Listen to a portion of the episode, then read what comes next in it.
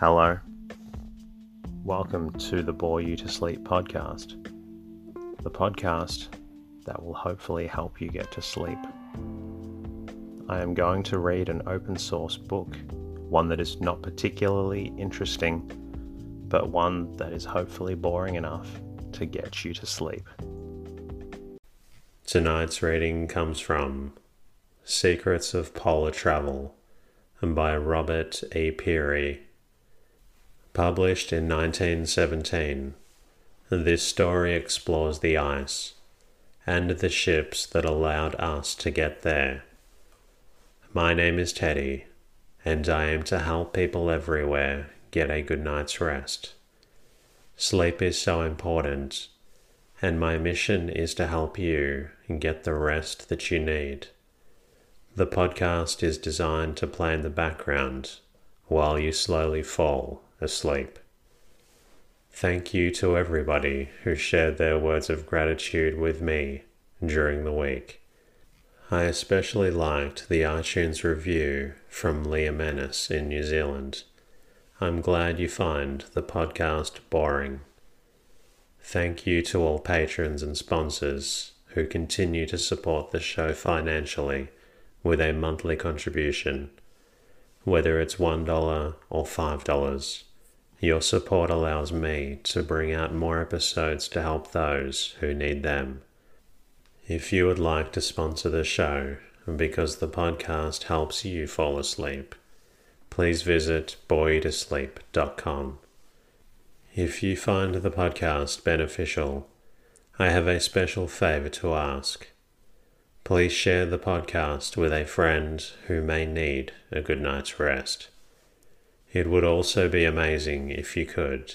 Please leave a review and comment in iTunes, or leave the show a rating in Spotify. And if you're not already, be sure to subscribe to the show. If you would like, you can say hello at bore you to sleep dot com, where you can support the podcast. I'm also on Twitter and Instagram at Bore You To Sleep. In the meantime, lie back, relax, and enjoy the readings. Secrets of Polar Travel. Chapter one. Building a Polar Ship. Of all the special tools that a polar explorer requires for the successful prosecution of his work, his ship stands first and preeminent. This is the tool which is to place him and his party and supplies within striking distance of his goal, the tool without which he can accomplish nothing. The builder of a polar ship should live with his craft from the time the keel is laid till she is complete and has made her trial trips. He should see that every timber that goes into her is sound, tough, and seasoned. He should see the tests of iron for her bolts, and know that the iron is tough and homogeneous. He should see the bolts driven and upset, or the nuts set tight, as the case may be. He should direct the scarfing and the notching of the timbers in order to secure the maximum strength and binding grip. He should watch the caulking and the tarring like a hawk, and see that no place is slighted, that when it is done, he may have that delight of a seaman, a tight ship. He should pass sleepless nights going over again and again the calculations for his engines and boilers, and in checking and rechecking weights, dimensions, and displacement. In this way, by following every step of the ship's growth, and sitting up night after night, studying every detail with a view to improving and strengthening it, when the work is done, he will know every inch of his ship inside and out. Later in the grim, protracted fight with the ice, he will feel in regard to his ship as Sullivan and Willard, each felt on the eve of a great battle, regarding his powerful body, that it can be depended upon absolutely. It is a wonderfully satisfactory feeling, and it counts far towards success. A quite general idea regarding the work of a polar ship seems to be that such a ship breaks up the ice of one season, like river and harbour icebreakers.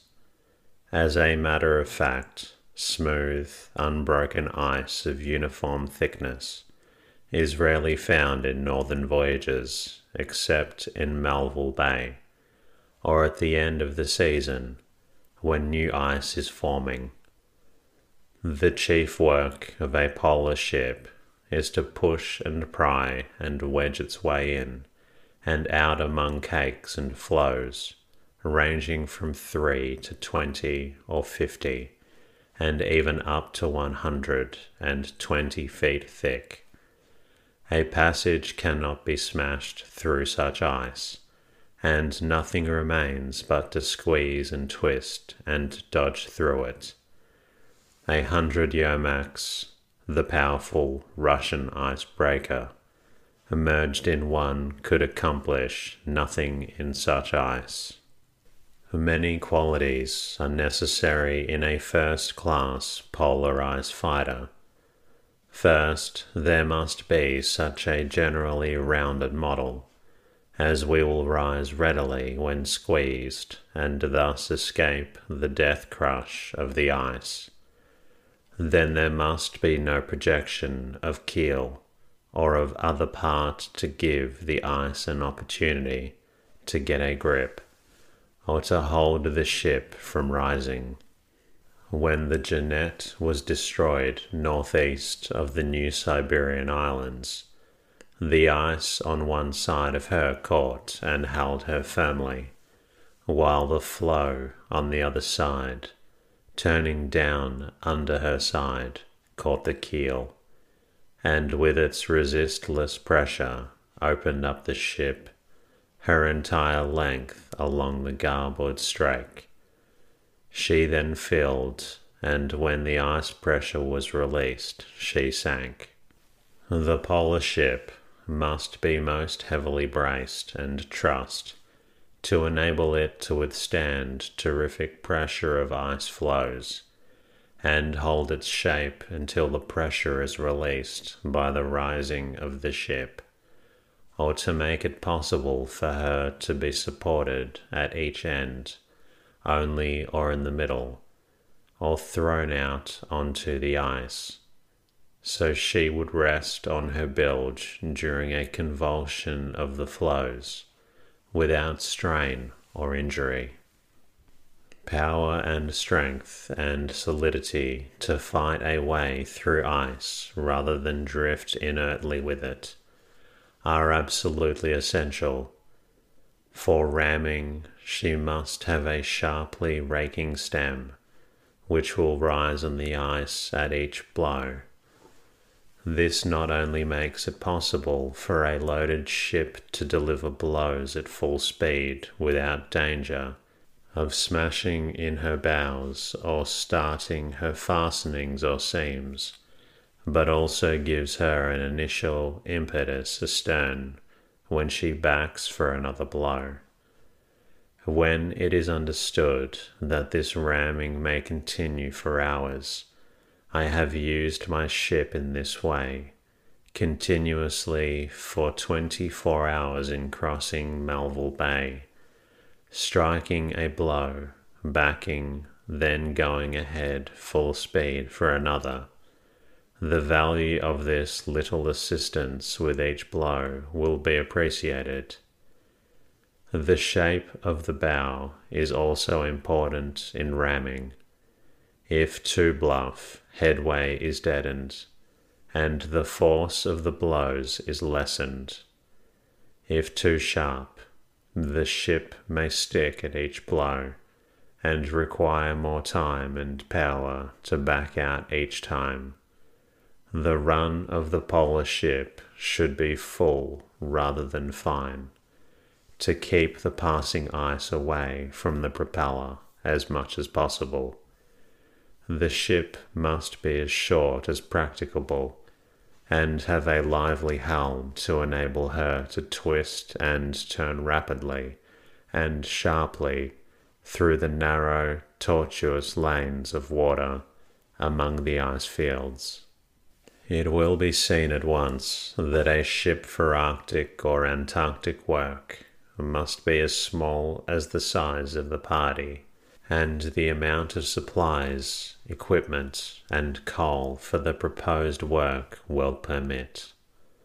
The smaller a ship can be built, the greater will be her strength and the ease with which she can be handled. Finally, the polar ship must be a good sea boat to ride out the furious autumn gales of the North Atlantic and Polar Oceans. This is especially important in South Polar work, with its long voyage and cyclonic blizzards. Many are under the impression that steel should be used in constructing polar ships. The idea is erroneous, for though a ship so made would be strong structurally, she would be particularly vulnerable to the ragged, sharp corners of heavy ice. Wood, with its elasticity and toughness, is the prime essential in the construction of a ship of this kind. It is also virtually impossible to repair injury to a steel ship during the voyage. But steel and methods to composite ship building used in a vessel's interior may reduce weight and increase her strength. Numbers of failures and catastrophes in polar work are directly attributable to unsuitable model of the ship. Particularly striking examples of this were the Polaris and the Jeannette. Neither of these ships should ever have been allowed to go into the ice, as their straight sides give them no possible chances to lift when squeezed by the ice, and their destruction was only a matter of time when they should be squarely caught between two floes. In the case of the Jeannette, Melville's engineering skill postponed the catastrophe for a time, but the final result was inevitable. Virtually all the ships used in the history of ice navigation have been the sailing vessels built in Scotland, Norway, and the United States for the whaling and sealing industries. These whalers were short, stocky, heavily sparred and square-rigged. The Victory used by John Ross in eighteen twenty-nine was fitted with auxiliary steam power and was the first attempt to utilize such motive power for ice work. The innovation of steam with paddle wheels, than which nothing could have been more impracticable for ice navigation, proved a decided failure, and the engine was finally torn out and thrown overboard, and the voyage continued under sail. The Norwegians operating in the waters about Spitsbergen, Jan Mayen and Nova Zembla, the Americans in Bering Sea and Hudson Bay, encountered ice conditions strikingly different from those met by the Scotch, whose region of operations was chiefly in Davis Strait, Baffin Bay, Lancaster Sound, together with their tributaries, and the seas about eastern Greenland. Broadly speaking, the work of Norwegians and Americans was carried on among floes and broken ice drifting in open seas, through which they had led their way, while the Scotch in Melville Bay, encountered an almost solid stretch of one's season's ice, and in the narrow landlocked channels to the westward, the currents of which are notoriously strong, they had to contend with old and heavier ice. Someone has very aptly said that American whalers used steam to avoid ice, the Scotch to go into and through it. The following average proportions of beam to length among these whalers is rather interesting. Scotch one to five, Norwegian one to four, American one to four. The average ratio in modern schooners built in Bath is one to four. The Scotch, thanks to the shrewdness of their seamen and builders, and over one hundred years of experience in whaling work, where the best ships secured large financial returns, have gradually evolved the more powerful and efficient type of ship, and this type has been used exclusively by the British even in their latest expeditions. It had long been a recognized fact that a form of hull which would permit a ship to rise readily and easily under pressure was desirable, yet the Fram was the first ship to meet this requirement. The Fram was built with a special view to drifting in and with the ice. Her beam was about one-third her length, and her hull was so designed as to allow her to rise easily under pressure. While she was well adapted for this work, she would have been still better fitted for it if she had been bowl-shaped. Moreover, appearance, speed, ability to push through the ice, and virtually everything that goes to make a ship seaworthy was sacrificed to ensure this quality. The Gauss, the German Antarctic ship, was much like the Fram, though less pronounced in type, having a broad beam of thirty-six feet, but with a greater length to make her more seaworthy for the long voyage to the Antarctic regions. Her ratio is one to four, as compared to the Fram's ratio of one to three.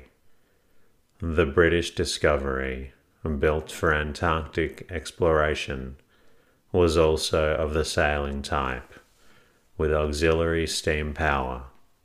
She was built with a little broader beam and a draft slightly less than that of the Scotch whalers, with a ratio of one to five. She differed from the Fram and the Gauss in that she was not specially constructed to rise under pressure, and the rake of her stem was somewhat greater than in previous ships.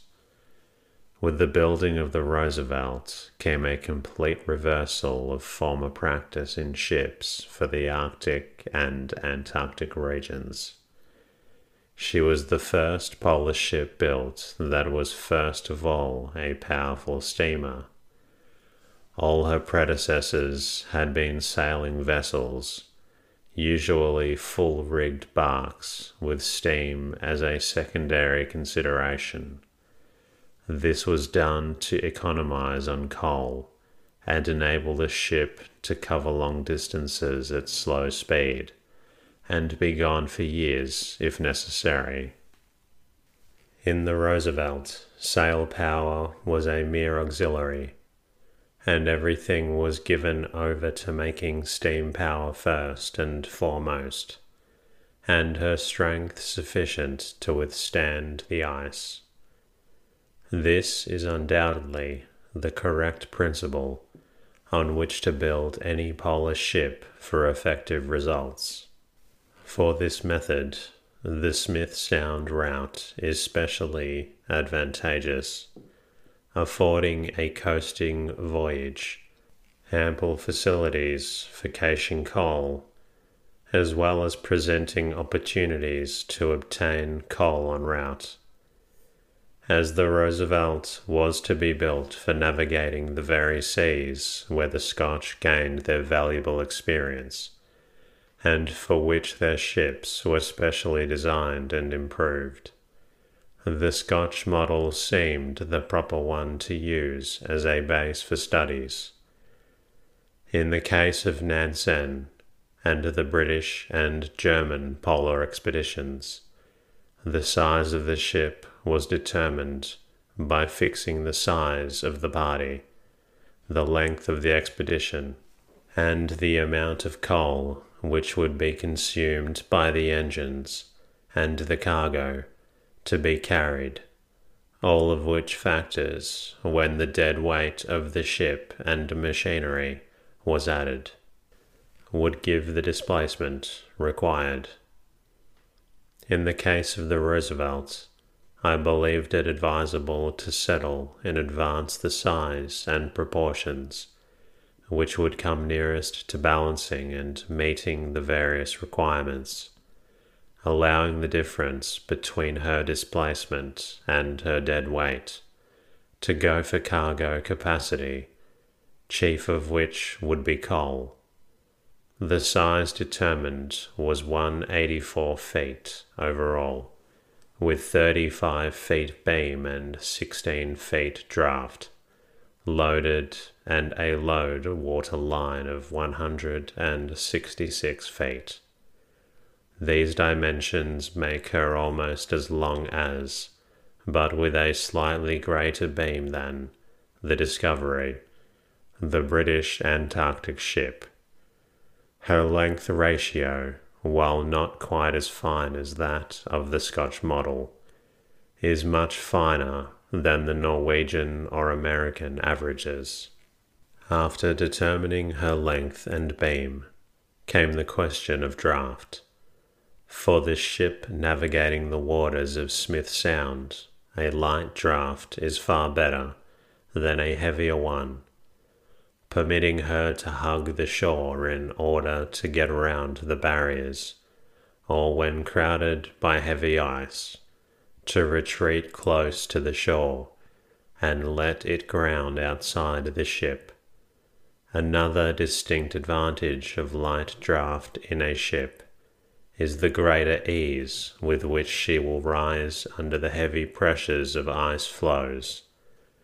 The greater her draft, the harder it is for her to rise and avoid the grip of ice.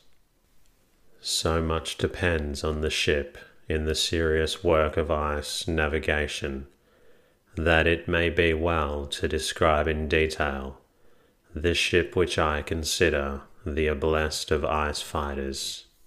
The official measurements of the Roosevelt are as follows: length, one hundred eighty-four feet, breadth, thirty-five point five feet, depth, sixteen point two feet, gross registered tonnage, six hundred fourteen tons, maximum load displacement, about fifteen hundred tons.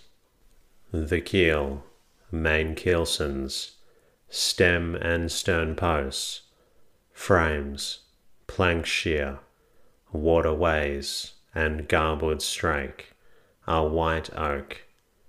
Beams, sister keelsons, deck clamps, tween deck waterways, bilge strakes, ceiling, and inner course of planking are yellow pine. The outer planking is white oak, and the decks of Oregon pine. Both the ceiling and the outer course of white oak planking are edge bolted from stem to stern, and from plank shear to garboard strake. The fastenings are galvanized iron bolts, going through both courses of planking and the frames, and riveting up over washers on the inside of the ceiling. The great oak timbers of the keel, false keel and keelsons, bolted and strapped and scarfed together in every way that experience and ingenuity could suggest, formed a rigid backbone over six feet high.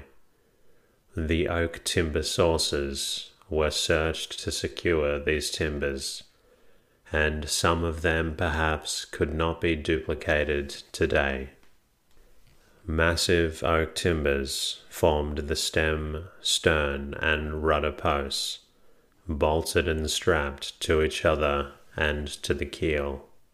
The frames or ribs of the Roosevelt were placed almost close together, each made of three courses of selected timbers bolted together. At the stem, the ribs were close together, and the triangular space at the bow between the port and starboard ribs was filled in solid for a distance of some ten feet aft of the stem with oak timbers, bolted and scarfed together to make a solid ram. Main deck beams and tween deck beams were unusually large and spaced unusually close together.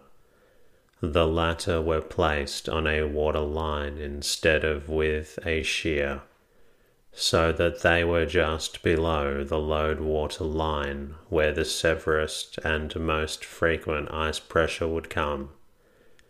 Each main deck beam together with the tween deck beam below it, and four stout diagonal braces to the ship's sides, and a two and a half vertical steel tie rod from the bottom of the keel to the upper side of the deck binding altogether, formed a double king post truss, one superimposed upon the other. The truss arrangement was made possible by my method of housing the personnel of the expedition in light, roomy quarters on deck, rather than below the decks. The sides of the ship varied from twenty-four to thirty inches in thickness. These sides supported at every four feet of the ship's length by the truss system above described, and still further reinforced by three solid timber transverse bulkheads, were immune from being crushed in. To avoid unnecessary weight, no planking was used between decks. There were no interior fittings, and spars and rigging were as lightly made as possible. The hatch combings were of stout white oak, built almost as high as the top of the bulwarks, to add to the safety of the ship in heavy weather. To protect her planks from the gnawing and ice while steaming through it, as well as to reduce friction, the ship was surrounded at the water line with an armor belt of dense, slippery green art. This wood imported from Guinea expressly for the purpose is so tough and dense that spikes or bolts cannot be driven into it, but must have holes bored for them. The shipyard, which puts on the green heart, usually has to get a new set of saws, planers, and drills for the next job, and the echoes of profanity linger for a long time. The massive construction of the Roosevelt so impressed the inhabitants of Bucksport, accustomed to usual shipbuilding, that one of the village oracles is said to have delivered himself around the glowing stove of the hotel office of the following: "By heck, there's so much wood in that damn ship that she'll sink when they launch her." After the hull of the Roosevelt was completed, she was put into dry rock and watered. That is, water was pumped into her to detect any bolt holes, that had not been filled with a bolt, or any seam that had been overlooked in caulking, just as one would test a pail by filling it with water to see if it leaked. By this test, leaks are located that cannot be detected in any other way, and the explorer during his voyage is saved the maddening annoyance of listening to trickling of incoming water as he lies in his bunk at night, of the daily clank of the pumps, and of a ship with bilges full of ice at the end of the polar winter. In regard to engine power, my ideas have been radically different from those of other navigators. I have believed in all the power it was possible to get into the ship.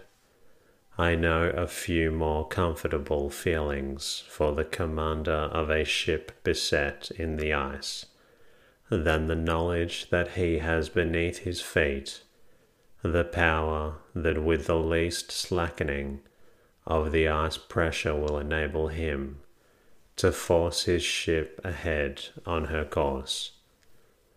The motive power of the Roosevelt consisted of a single inverted compound engine capable of developing a thousand horsepower and driving an eleven-foot four-blade propeller, two water tube boilers and one Scotch boiler supplied steam.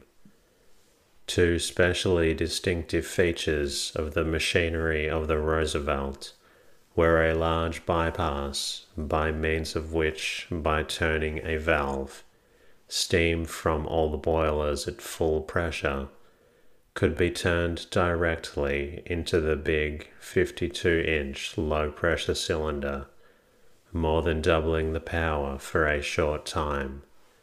That is, as long as the boilers could meet this excessive demand. The object of this was to give me a reserve of power with which to extricate the ship from a particularly dangerous position. On at least two occasions, this device accomplished all that was expected of it, and by resistlessly forging the ship ahead a length or two against all odds, removed her from the line of deadly pressure, and so saved her. The other was an enormously heavy and strong propeller and shaft. The shaft was a twelve-inch diameter solid steel forging, a shaft big enough for a two thousand ton tramp steamer. The propeller was correspondingly heavy. The object of this was to prevent the complete crippling of the ship by breaking of shaft or propeller. This idea entailed unusual weight and expense, but it served its purpose and was never regretted. When in July nineteen oh six, the Roosevelt was smashed against the unyielding ice foot at Cape Union, tossed about like an eggshell, and treated generally as if she were of no account, a particularly vicious corner of an old floe struck her astern, tore off the ponderous white oak skeg, or after stern post, and catching under propeller and projecting end of shaft, lifted the whole after part of the ship as a man would lift a wheelbarrow, until her heel was out of water, and held her in this way for several hours until the tide changed. Had propeller and shaft been of usual proportions, neither would have ever made another revolution. As it was, my twelve-inch shaft was not even thrown out of line, and barring the broken propeller blade, the machinery suffered no damage. And that concludes tonight's readings. I hope you've enjoyed listening to old ships venturing into the polar. I'm also hoping that the story was not too interesting so that you're feeling asleep or tired right now. I'll be working on bringing you another episode very soon, but until then, good night.